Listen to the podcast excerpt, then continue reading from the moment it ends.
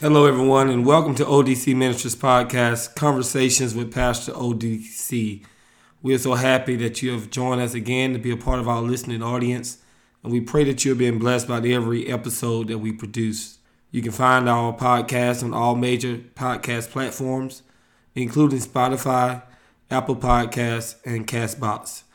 Also, follow us on Facebook at ODC Ministries, YouTube at ODC TV, or via our website at www.pastorodc.com. Today I want to talk to you from a passage of scripture found in Luke chapter 5, verses 1 through 11. The Bible says, On one occasion, while the crowd was pressing in on him to hear the word of God, he was standing by the lake of Gennesaret, and he saw two boats by the lake, but the fishermen had gone out of them and were washing their nets.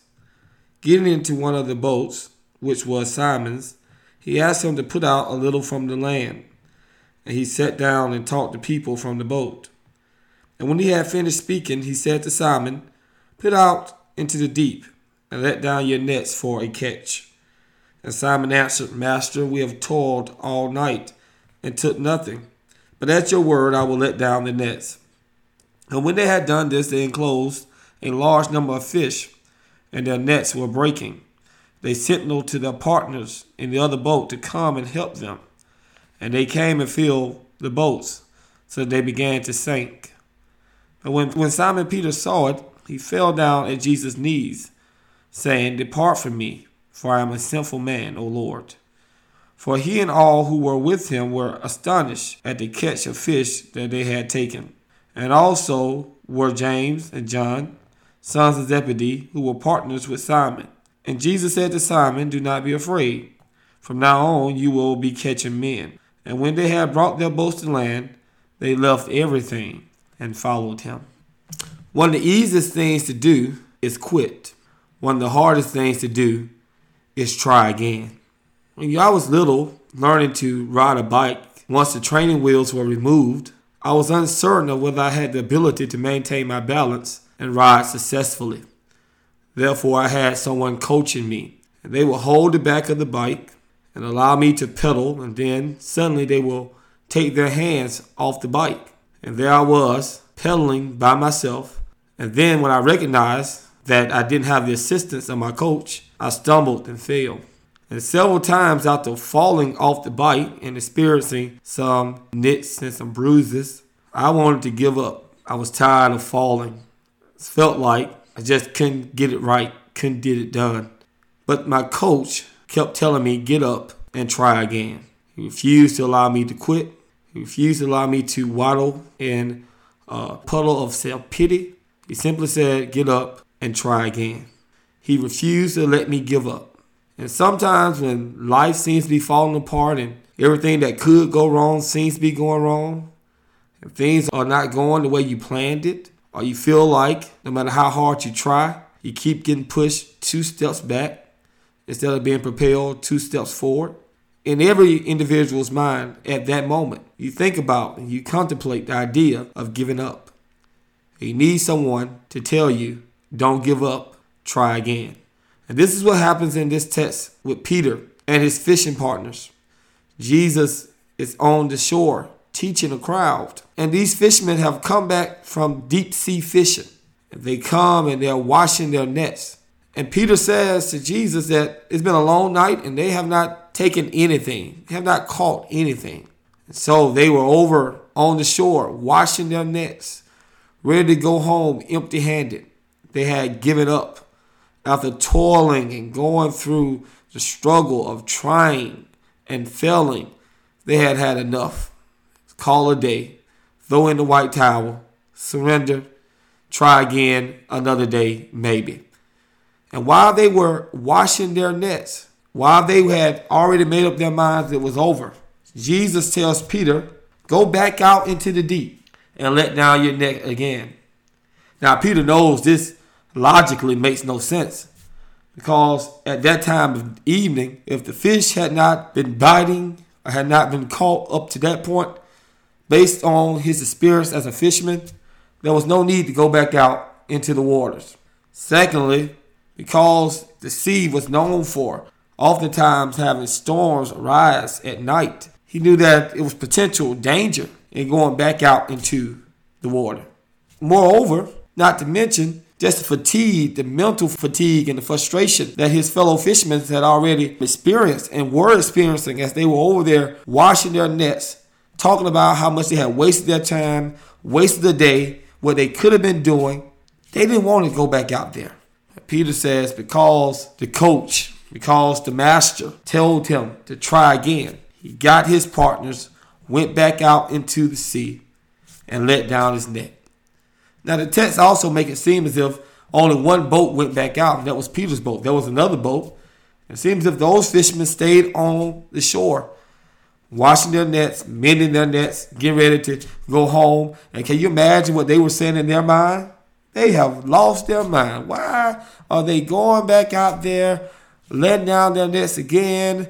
We haven't caught anything all day, and now this itinerant preacher showed up on the shore and told them to go back out there, and they're listening to the preacher who does not have any fishing experience, and they're going against counterintuitive to what they know to do. They're probably laughing at them and saying, You're wasting your time. And sometime in life, when the Lord is telling you to try again and not give up, there'll be people on the shore that are telling you, why are you going back out there? Why are you wasting your time? This is this makes no sense. Oh, you're gonna trust this Jesus thing. You're gonna you gonna try it anyway. But even when people who are part of your inner circle and people who are your partners and your friends don't believe, if the Lord tells you to try again, go out there and launch into the deep water one more time. So Peter and his partners on his ship went out into the water, let down the net. And when they let down the net, they got so great a multitude, King James Version, of fish that their nets literally began to break. They got such a great multitude of fish that their boat could not even contain the fish that they were catching, in spite of the fact that some nets were breaking. They got such a great multitude of fish that they had to call those naysayers and those who probably were critiquing them and said they could they should not do it and should not try to come out and help them be able to catch this great catch of fish. And at the end of the night, these fishermen who were on the sidelines, on the seashore, washing their nets, giving up because they listened and tried again. They had not just nets full, not just a boat full, but they had two boats full of fish, and the boats were about to sink. They struggled getting the fish back to the land. You go from struggling all night trying to catch fish to now you're struggling just trying to get a great catch back to land. You know, here's the morale of this story. This is what I believe the Lord is trying to show each of us.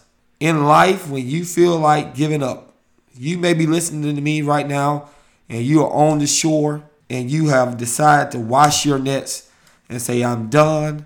I'm not going to try anymore. I'm moving on. But the Lord may be saying, launch out again. The Lord may be saying, nah, uh, don't give up that easy.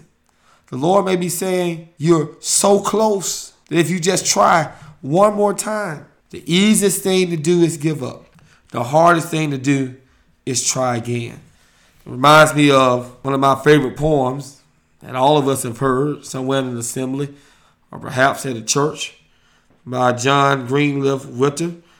It's called Don't Quit. I'm not going to read the entire poem to you. I'm sure you're familiar with it. But that last stanza always stands out to me. Success is failure turned inside out, the silver tint of the cloud of doubt and you never can tell just how close you are.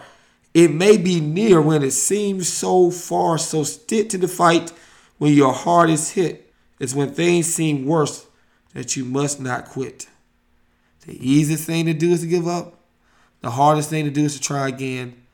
My friends, don't give up. The Lord is saying, try again. And this time may be the time when you will say it was worth the struggle.